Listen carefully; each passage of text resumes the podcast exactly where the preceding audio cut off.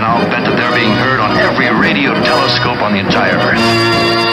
I always wanted to be on the radio. Are you feeling by any chance like a goober? I know you are, but what am I? What does it look like I'm doing? Picking goobers? Pardon me, did I hear you say?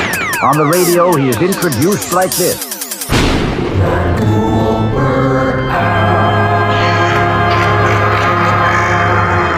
You're listening to the Goober Hour, and speaking of Hocus Pocus, I'm now very pleased to say that I'm joined in the studio by an authentic, genuine witch. Thank you so much for joining us. Hello, Trevor. Very nice to make your acquaintance today. Yes, that well. Thank you for making the time. I know it must be a busy time of year for you. Um, I'm so, so it's very rude of me, but I didn't catch your name. My name is Susan. I mean, the great Susanna the Wicked from Salem. Okay, yeah, you know I hear there's a lot of there's a big witch scene going down in Salem, according to the movies. oh, don't listen to the movies. They only show the pretty ones. Uh, Roger that. All right, so you're if you're if I'm not mistaken, you're here to give us a recipe of some sort. This is a cooking. Se- I guess we do cooking segments now. Is this what's happening? ah, yes, I had my assistant, the great Frederick the Horned Toad, bring in my cauldron to the studio today so I can make the wickedest, bubblingest, boilingest potion that you've ever seen in your life. I'm, I'm so excited. This is radio, so I feel bad for all of the listeners out there who won't see it in their lifetime, but but I'll do my best to describe it. So yes, you do have a big cauldron here. I'm very excited to see what you're cooking up for us today. Oh, yes. So, dear listeners, all my goblins, ghouls, and all other fools, you must first start with your biggest, darkest, deepest, Deepest what? Your deepest, darkest desire. And once you have your darkest, deepest desire in the depths of your mind, hmm. slowly bring it to the forefront. And then imagine it as you stare into your empty cauldron. Okay, that, and this is assuming that all of the listeners out there have their own cauldrons. Is there anything that can substitute for a cauldron? Well, I suppose you can use any old soda pop can. Okay. Oh, that's not what I was expecting for a cauldron substitute. Okay, yeah, yeah. Just just cut the substitutions of all of the ingredients by one fourth squared, and you will have the perfect proportions for your soda can cauldron. Okay, noted. All right, so what are we making, by the way? What's what's happening here? Oh, we are making a potion, dear Trevor. That will Ah. make all of your wishes come true. Oh. I've made this potion many, many times, and it brought me all the way here to the Goober Hour, so I shall say it has 15% accuracy. Okay, okay, well, that's that's very exciting. I feel like this isn't something often covered on radio, so take that NPR. All right, so what's the first ingredient?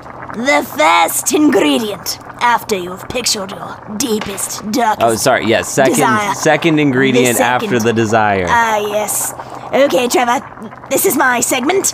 You can do less of the chatting, okay? I'm, I'm the host. Okay, Oh, you are one silly little goose. thank you. Speaking of goose, you need 17 feathers from the wings of the spookiest goose that waddles across your front yard and paddles through your moat. You must catch it in your biggest butterfly net and pluck the feathers from the wings Oh. and deposit them into the cauldron. Oh, is there a vegan option for that? That sounds very cruel. I suppose you can politely ask the goose to supply the feathers. Oh, okay. Yeah. Yes, most geese are rather polite, despite the bad reputation they get from the media and the movies. Okay. I assume everyone listening has already plucked their gooses at this point, so, or their geese. Almost you. messed it. You're welcome. Um, so then what? So, I have Gilbert here. He is my favorite goose. Oh, He hey, supplies. Gilbert. Oh, thank you, Gilbert. So, oh, Gilbert's getting a little feisty. Gilbert, stop! Gilbert, Gilbert! Gilbert. Gilbert, please. Oh my. He's rather feisty around this time of year. He's molting, so he doesn't have many feathers to spare. Oh, that's that's awful. But in return, I give him a couple drops of this potion and they grow right back. Oh, there you go. Okay. Multitasking. Okay, so after the goose. Ah, yes, you have your feathers. Now, uh, Trevor, I need you to supply me some of your finest frog's breath. frogs. You need me to supply some of the finest frog's breath. Let's say our let's say our listeners don't have pet frogs at home to wait for them to let out a little burp. Uh, what what's a good substitute for frog's breath? Mm, we don't use burps, we use belches only. Belches and squelches from the nastiest toads you can find in your wet grass. I suggest, dear listeners, to go into your gardens in the wee witching hours of the morning, approximately 5:14 a.m., and dig through the dewy grass until you find a sleeping toad and wait for it to slowly wake up and let out a little yawn, and then suck it into your mouth and slowly carry it.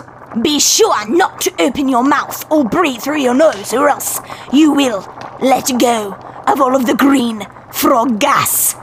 You know, this recipe is starting to sound a little bit limiting to our listeners. So it's a little bit challenging to get through this potion, I think. It's very simple. It's in chapter uh. one, the prologue of my witch's spells. Okay. It's simple. Sorry for doubting you. All right, so what what is the final ingredient?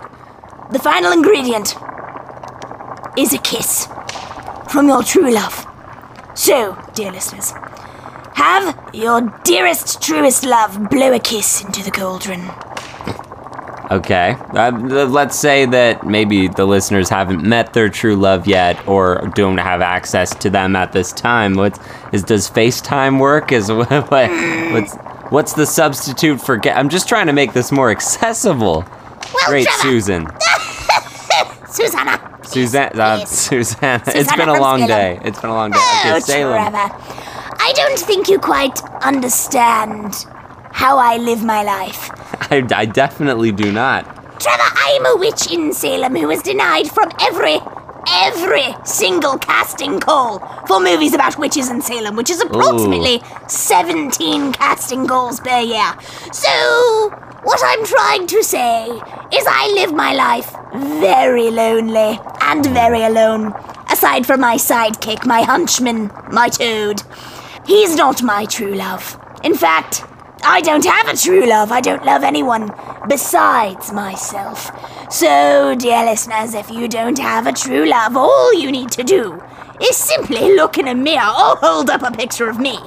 And I will summon a kiss to blow into your cauldron because the only thing I love more than myself is a perfectly executed potion.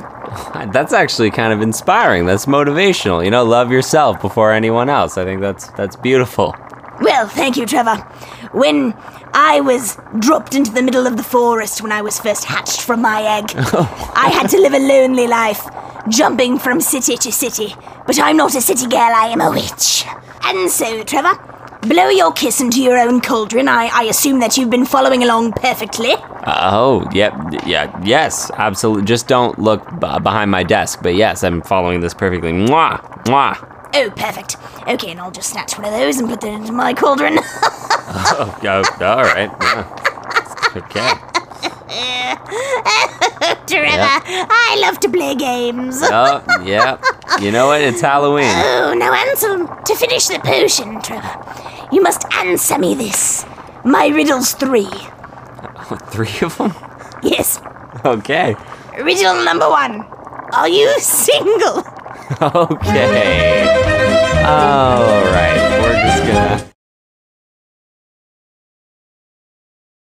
Hello, it's Trevor's mom. He'd like to thank you very much for listening to his little weekly wacky podcast. And if you want to check out his full show, which I highly recommend, it's one of my favorites, but I'm biased, go to thegooberhour.com.